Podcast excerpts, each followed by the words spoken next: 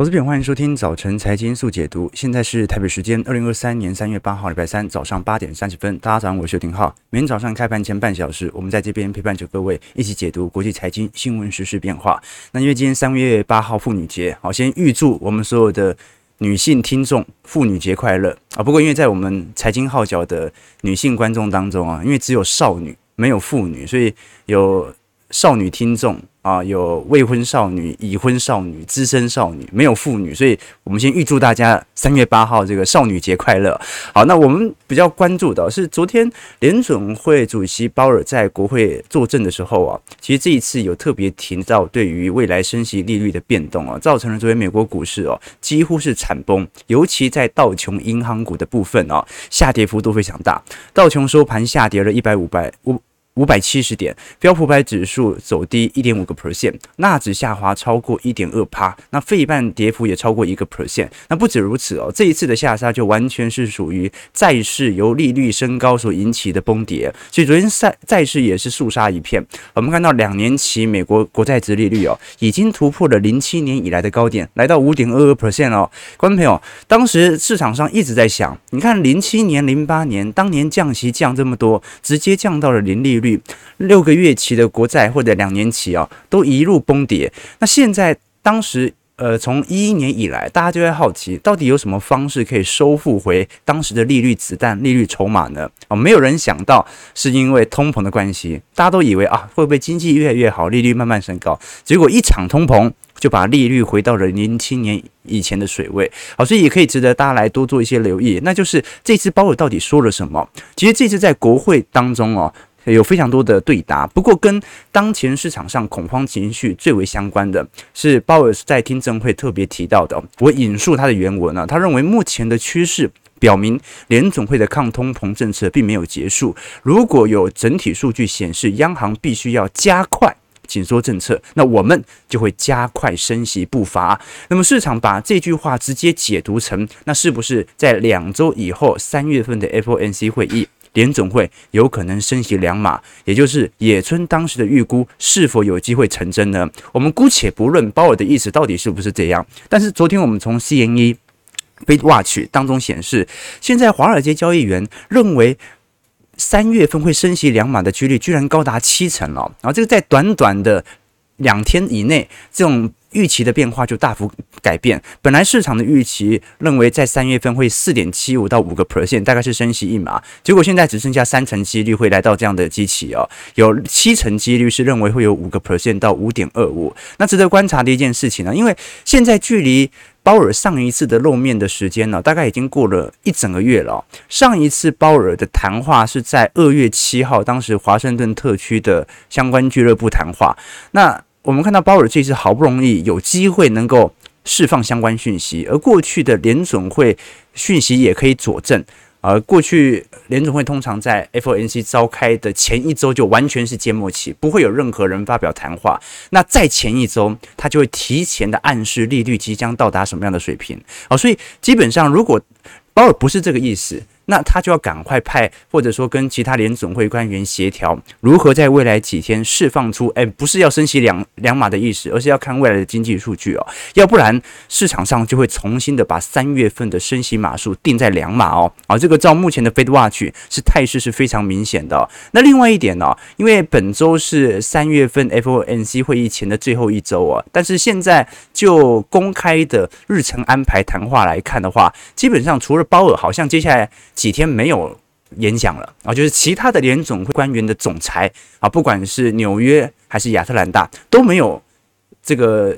谈话或者讲话演讲的空间在，所以有没有可能鲍尔现在就是最后一个释放讯息的人？这个也是要值得大家来多做一些留意的哦。那的确啦，我们看到核心通膨虽然有一点下滑的迹象在，但到目前为止仍然在高位盘旋。我们过去跟投资朋友提过，目前由于供给性通膨，也就是我们看到的灰色区块哦，其实整体缩窄的力度算是非常显著的。但是我们看到，在蓝色区块，也就是由需求型所引起的通膨，目前僵固性仍然非常高。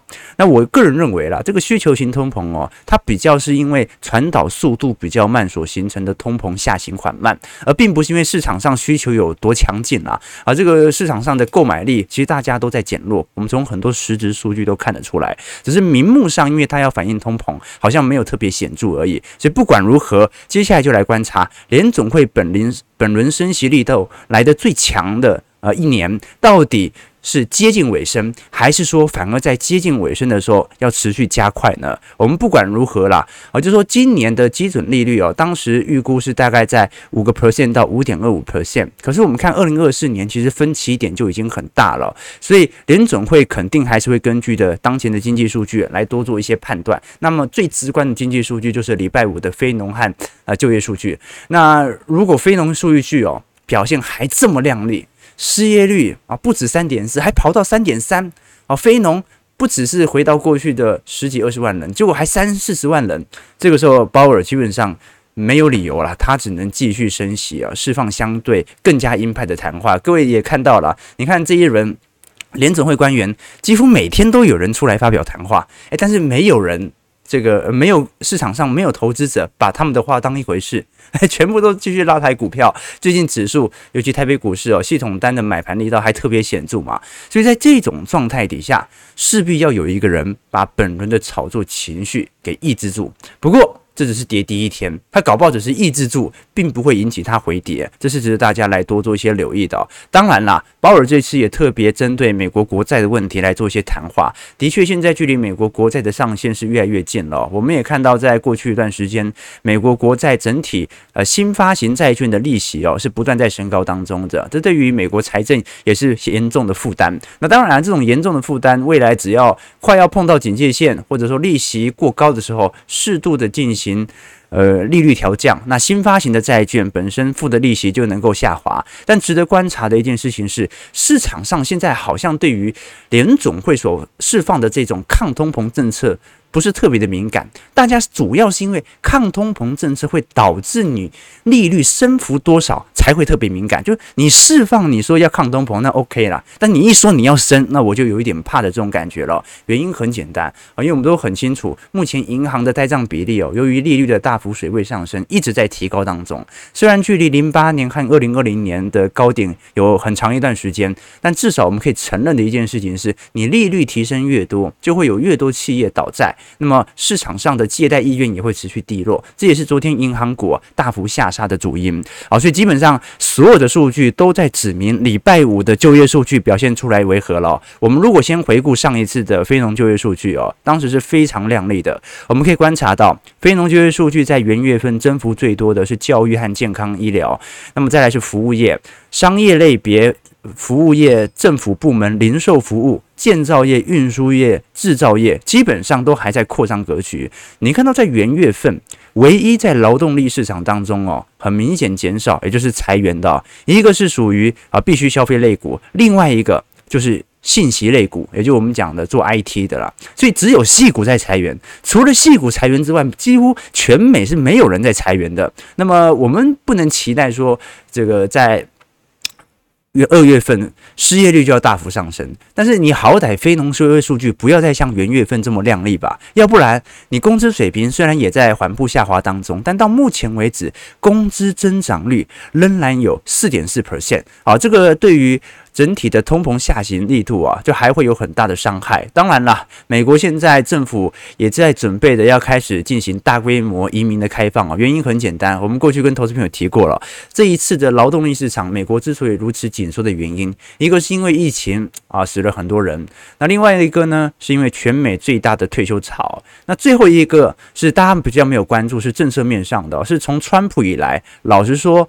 呃，对于移民的限制政策，一直到拜登上任之后啊，都没有大幅度的松绑啊，甚至你以前看到很多新闻嘛，说德德州州长把移民啊，对不对？那墨西哥来的移民再到纽约去，就给这些啊这个民主党人看。那我们可以观察到这张图表啊，是目前正在等待移民签证的案数哦，从二零二零年以来就在急速的攀升当中。所以各位可以理解哦，只要这个移民法案或者说移民相关的改革通过之后啊，这些移民可以正式的进入到美国，那么对于就业市场会有大幅的缓解现象。好，这个要值得大家来多做些留意哦。那美国股市的部分，我们先看一下，道琼下跌五百七十四点，一点七二 percent，在三万两千八百五十六点；标普下跌六十二点零五点，一点五十三 percent，在三千九百八十六点；纳指下跌一百四十五点，一点二五 percent，在一万一千五百三十点；费半下跌三十二点，一点零七 percent，是在两千九百六十二点，都有适度的回跌。不过这一次鲍尔的，我们讲这种音调。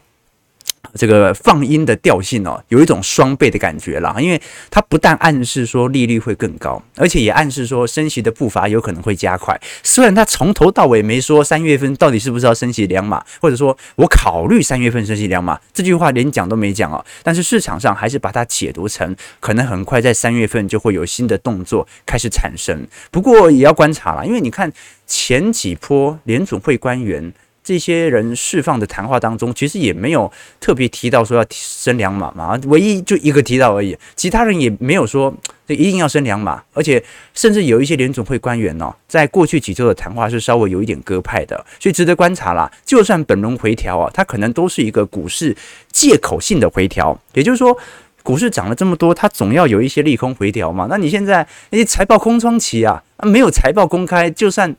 这个财报太优于预期或者太差于预期，都没办法导致股市大幅变动。哎，趁鲍尔这件事情来做一个回跌，也是一个不错的看法。至少我们从美国股市的长期牛市惯性来看哦，零八年以来，至少整条上升趋势线一直是成立的，一直到今年的熊市都没有大幅的跌破。二零二零年虽然那一年跌得很急，但是短短的一个月就被联总会给救上来了。那如果我们观察到，以两百周移动平均线来做观察，这条上升趋势线在本轮的支撑力度是非常强烈的。在呃过去一段时间，如果我们把图放大来看，也是一样，几乎在十月份的下杀就完全站稳了两百日移动平均线，而两百周移动平均线，那这种这高强度的。支撑效果，即便有所回撤哦，可能大家都呃在短线上系统单的这种技术性卖盘都不会出现，这个是值得观察的。那昨天苹果下跌一点四五 percent，阿发贝下跌一点三四 percent，微软下跌一点零六 percent。不过值得关注的，是，除了鲍尔突然放音之外，这个苹果昨天也是突袭市场啊。苹果昨天官方的深夜推出了 iPhone 十四、iPhone 十四 Plus 的全新亮眼的黄色款式。哦，真的很狂哦啊！那么台湾的话，预估在三月十号可以开始进行订购。那这一次苹果股价还是跌了，因为昨天大盘不好。但是现在看得出来，苹果其实在对于 iPhone 十五的备货潮哦。目前对于这些投行的预估啊，其实算是蛮呃看好的，因为现在市场预估在下半年会进入到复苏格局啊，预估在今年中旬是衰退最为差劲的这个一段时间。那么如果能够搭配着圣诞假期、新年行情、iPhone 的推出，很有可能 iPhone 十五的销量不会如市场预期过去几天的还要来呃过去几周预估的来的差劲。我们也可以观察到，其实苹果作为重要的全职股哦，本轮的股价波动性哦，一直是在高位。进行震荡的哦，相对于我们看到微软、Google 或者 Amazon 哦这种软体股哦，下跌幅度其实还算是有所支撑的。长期以来，我们从一九九五年以来的报酬，苹果整体绩效也是远远大于波克夏或者标普五百指数 ETF。当然了，因为它是权值股嘛，啊，但是呢，还是值得大家来多做一些留意哦。就是说，现在多数我们在新闻当中哦，因为看到目前是反弹格局哦，好像多数新闻越来越倾向去释出那种哦，啊，即将要复苏了，大家不用过度担心的这种感觉哦。那反而是这种时候，它也有可能就会来到一个乖离的高档区。所以，的确我们要有好奇心，好奇心是人最珍贵的资产之一。只有对世界好奇，你才会思考啊。但是呢，重要的是你能不能从好奇心当中去分辨一则新闻背后的问题。之前我看的那一本这个，呃，我记得之前导读过一本书嘛，叫做什么“用新闻解读财经世界”哦，它里面有个例子，我就觉得很好哦，因为它是我记得是大陆人写的嘛，然后他是好像是在呃这个金控中心的一一名分析师哦，他说以前他在华尔街的时候，美国的新闻哦，尤其是特别的新闻快报，那不是杀人就是放火，所以刚进华尔街的时候，他的直属上司就被法院随机挑中。呃，那要去为一起杀人案当做这个陪审团的候选人哦。那么基本上在美国，每一位公民都有做陪审员的责任嘛。那你一旦被挑选，就必须去哦。可能啊，这个短到十天，可能到半个月，甚至一个月都不能上班，但公司不能扣工资啊。那没想到隔一天，他老板就回来了，说是没有选上哦。为什么？因为那个嫌疑犯哦是西班牙血统的南美人。那么他的上司呢，也是西班牙裔，需要避嫌，所以按照现在流行的说法，就是屁股决定大脑，立场决定观点哦。所以他说财经新闻其实就很像，刚才我们在 尤其在多头氛围当中所看到的讯息哦，基本上你会用各种角度去解读哦，这个利多在哪里？但是其实新闻本身就有一点偏利多性啊，就不是好的新闻，企业是不会公布的，对吧？对吧？光平要知道接了什么单子。啊，有什么样的乐观的前景想象，这个企业都会主动去释出这样相关的新闻稿。所以，我们看到的所有的新闻哦，尤其在多头氛围当中哦，基本上它都有一点偏利多的叙述方式。那么，所以你这个时候，呃，你在看财经新闻，跟甄选陪审团的道理就是一样的。第一，你要用常识去判断。第二，对新闻当中发表的观点的人呐、做一些背景调查，看看这个人是否有明显的利益冲突哦，来加以判断啊，就是他用什么样的角度来释放。尤其我们看很多外资的报告，观众朋友你会发现，我会引用一些外资的报告或者券商的报告，那基本上我的观点跟里面都常常不一样。为什么？因为我借的是它的数据和它的利润，但是结论往往会大幅这个不同。原因就是因为呃，券商啊，你以前还有分 sell side 和 buy side 的。现在报告你已经看不出来是哪一方了，这个 两方都有可能错。然后，但是以前在这个，尤其是在卖方的报告当中哦。这个很明显，他所有的利润、所有的推论，最后都会有一档标的出来。这档标的就是他要推的标的，或者他们自己家的 ETF 哦。所以，呃，主流对于财经市场的金融分析哦，基本上很多已经失去了尝试。所以，最后我们就是用一个简单的尝试来做观察：这则新闻有利于谁？而我们研究这则新闻的同时，它衍生出的意涵又是什么？我们要用什么样的角度来解释市场上解读这项新闻的情绪？所以市场上大多数都是乐观情绪的时候，反而就是乖离的顶点了。好，那我们最后来看一下整个入股的表现呢、哦。我们看到，在中国大陆出口昨天正式公布之后啊，A 股三大指数开始大跌了啊。这一次沪指收盘跌幅一点一一 percent，收在三千两百八十五点。不过，前两天还在创高嘛？这一次其实中国海关总署所公布的数据哦，今年前两个月的出口是五千零六十三亿哦，比前一年下滑了六点八 percent。那么把前两个月的数据并在一起哦，呃，是为了要避免农历春节嘛？因为去年是我记得是。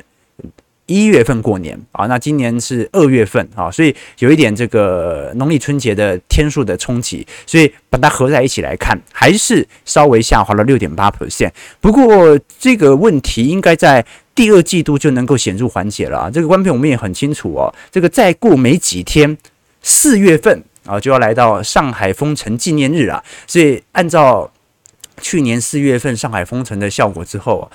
从四月到五月到六月，中国整体的经济成长基期是极低无比的，所以你要同比来看的话，今年第二季中国经济表现一定非常亮丽。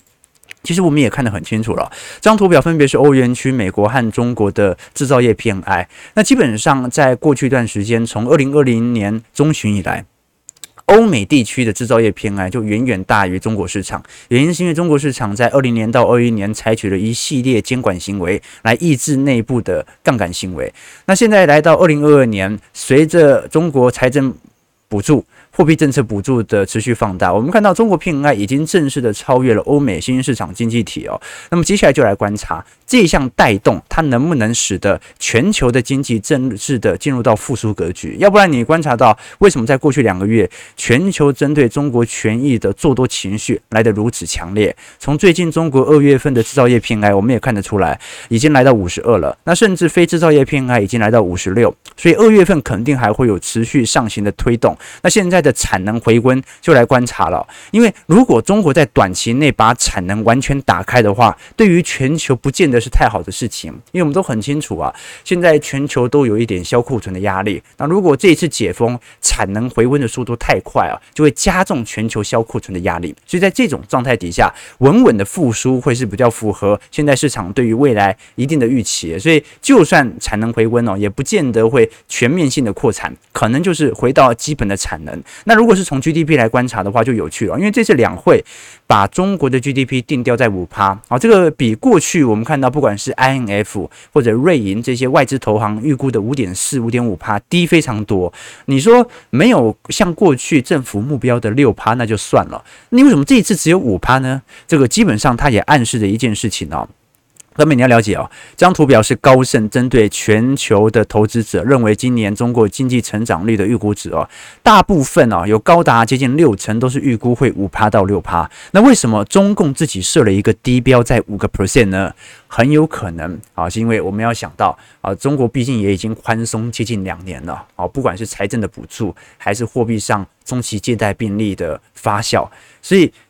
人家已经宽松这么久了，总要想一下什么时候要退场吧，对吧？哦，所以为什么中共这一次把自己的目标值门槛设的这么低啊？第一个可能是真的内需的消费的确是蛮恶化的，但另外一方面呢？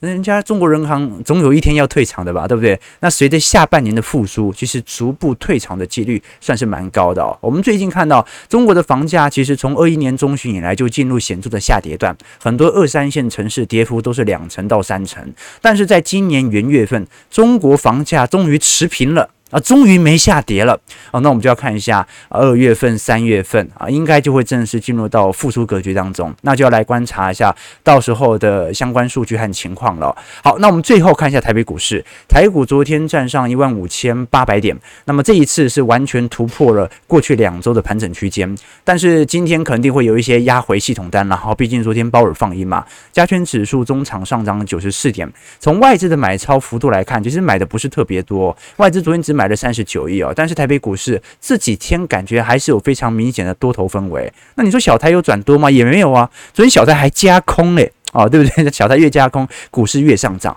所以这一波啊，散户有没有回归？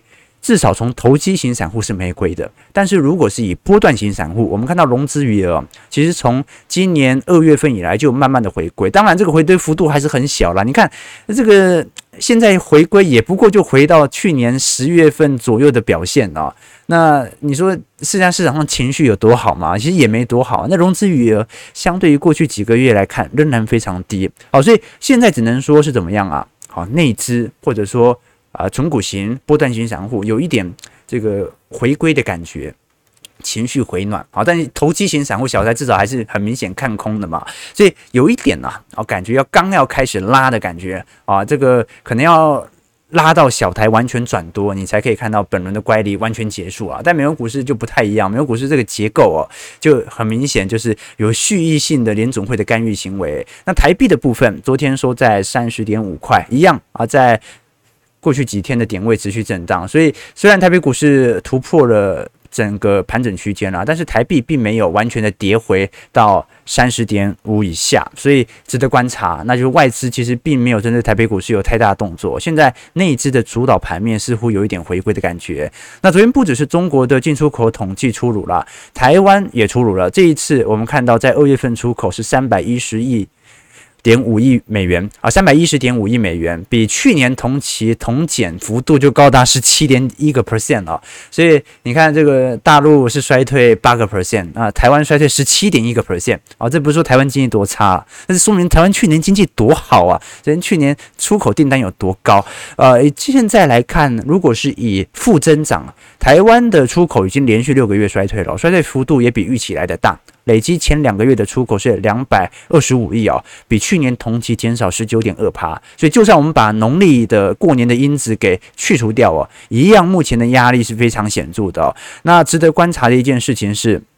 现在台湾的 PMI 跟中国大陆都一样，其实，在第四季进入到复苏期的几率算是蛮高的，要不然就不会有这么显著的跳升了。所以出口啊，它是一个同时指标啊，就衡量应该讲过去指标，因为是上个月的表现啊。但是我们要展望股价的表现。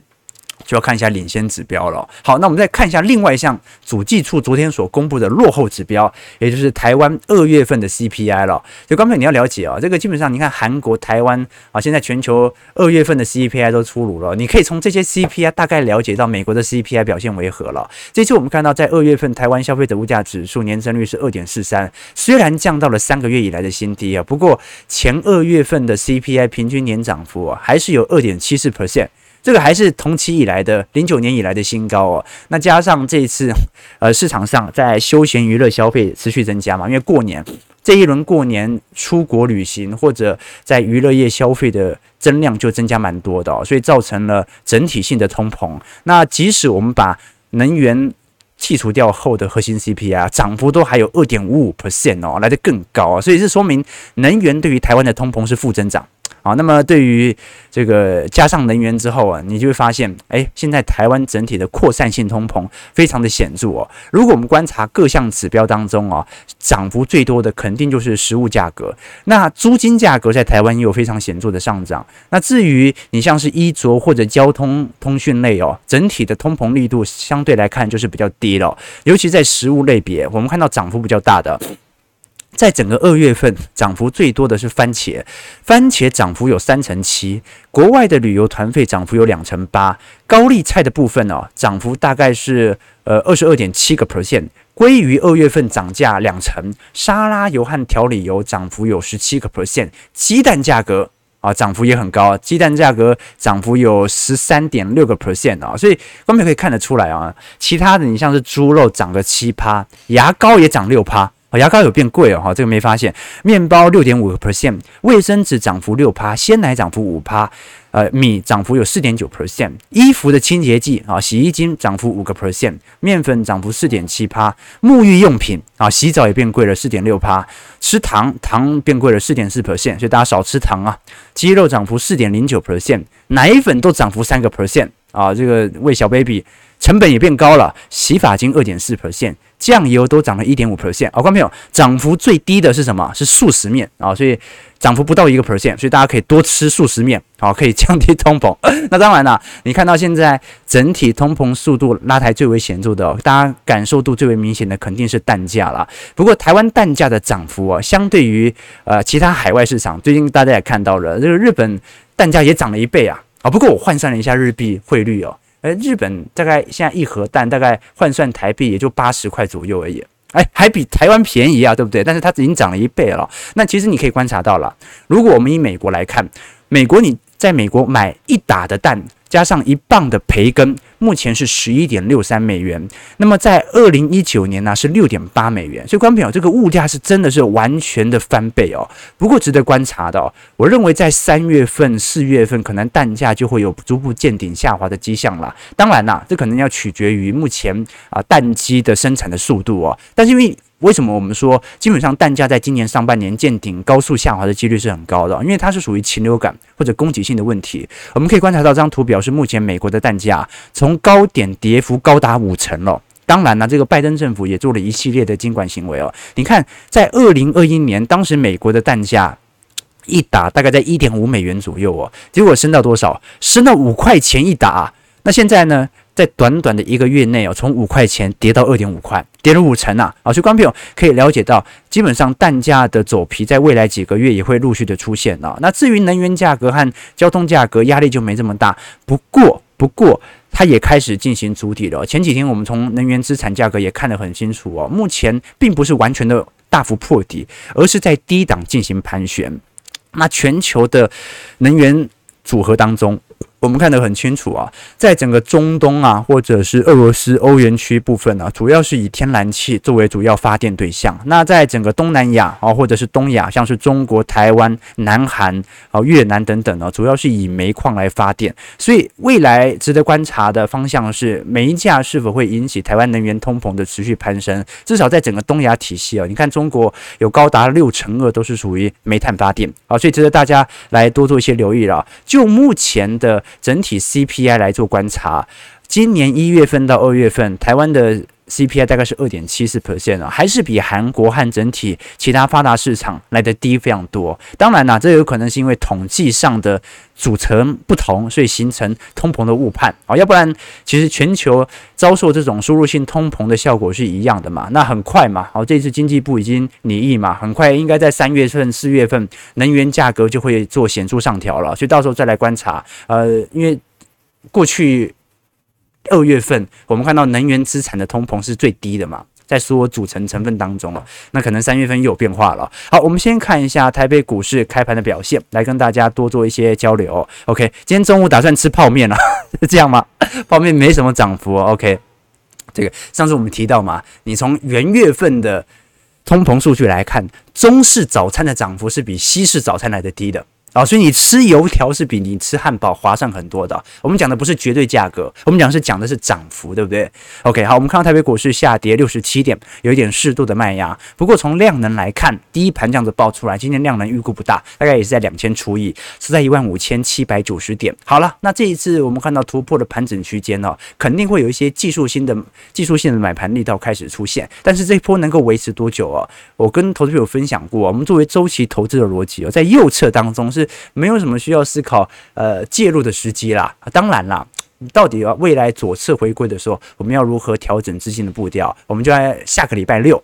晚上八点钟的财经号角第二季听友会，来跟大家多做一些留意和观察了。其实每个季度我们都会举办听友会，不管是针对过去一个季度我们对于行情的判断来做一些检讨，也会针对未来一个季度的行情判断来做一些预测。那预测可能会有失误，所以更重要的是资金投放和周期的逻辑。那如果呃大家对于我们的节目有兴趣的话，也可以欢迎来看看我们的听友会的内容，报名链接在底下，或者你有更多的兴趣和想法，除了听友会之外啊，我们的财经号角会员系统当中，除了有未来一整年的听友会收听权限，也会有宏观专业报告，也会有我个人资产报呃资产部位每周的变动，提供给大家多做一些参考。然后也有一些宏观报告或者像是财经基础小白系列课程，提供给大家多做一些留意了。OK，的确啊，这台北股市。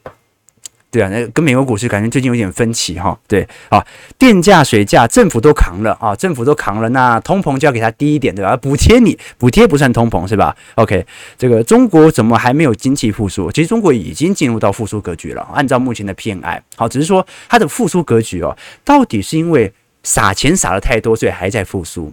啊，还是说，其实中国本身经济内需就已经开始回归了呢？啊，这个就很难说了，因为呃，当有货币政策介入的时候，你就分不出来。就好像零八年，到底是因为撒了很多钱，经济才成长到现在这样，还是因为经济本身科技动能就很强劲呢？这就有点扑朔迷离了，肯定会有一些货币政策的影子。所以，如果下半年啊，中国人行也逐步的退场。那么对于中国本身的复苏力度，我们的预期值可能就会有所下调，这也是市场认为为什么两会只把 GDP 设在五趴的主要原因。OK，好，台湾经济史上最好啊，所以 CPI 没关系啊，是这样子吗？OK，这个 CPI 才不到三趴，难怪现在买东西很有感哦。哦，对，牙膏是在涨什么？有根本所以你那个牙膏哦，要特别选那个开口比较小的，你知道吗？那开口越大的，你挤得越快。哦，所以这个是消费心理学，然后特别注意。OK，好，莫说闲话，速发车，我们有发车了，我们很久没发车了，主要是因为过年之后，我想要改改这个这个我们的形态。啊，对对对，啊，开玩笑，开玩笑，怎么可能啊？啊，这个呃人格特质是不会改变的，哈，观点会变。但人格特质是不会变的啊！九点零三分，感谢各位今天参与。我们今天就稍微梳理一下，在这一次保我放鹰之后了，开了第一枪。那看一下会不会有一些联准会官员来做修正啊？再来看一下台湾的通膨，台湾通膨肯定是跟实体消费有一点脱节的。但是从各式各样的数据，我们也看得很清楚啊。台湾二月份通膨的定价。其实并没有想象中来的这么严重，但是呢，同期相对比较起来还算是蛮高的哦，所以是月增率没有这么多了，但是从年增率看起来还是在高位震荡。九点零四分，也以此来对照一下美国接下来要公布的二月份 CPI 消费者物价指数。如果喜欢我们节目，记得帮我们订阅、按赞、加分享。我们就明天早上八点半早晨财经速解读再相见。祝各位投资朋友看盘顺利，操盘愉快。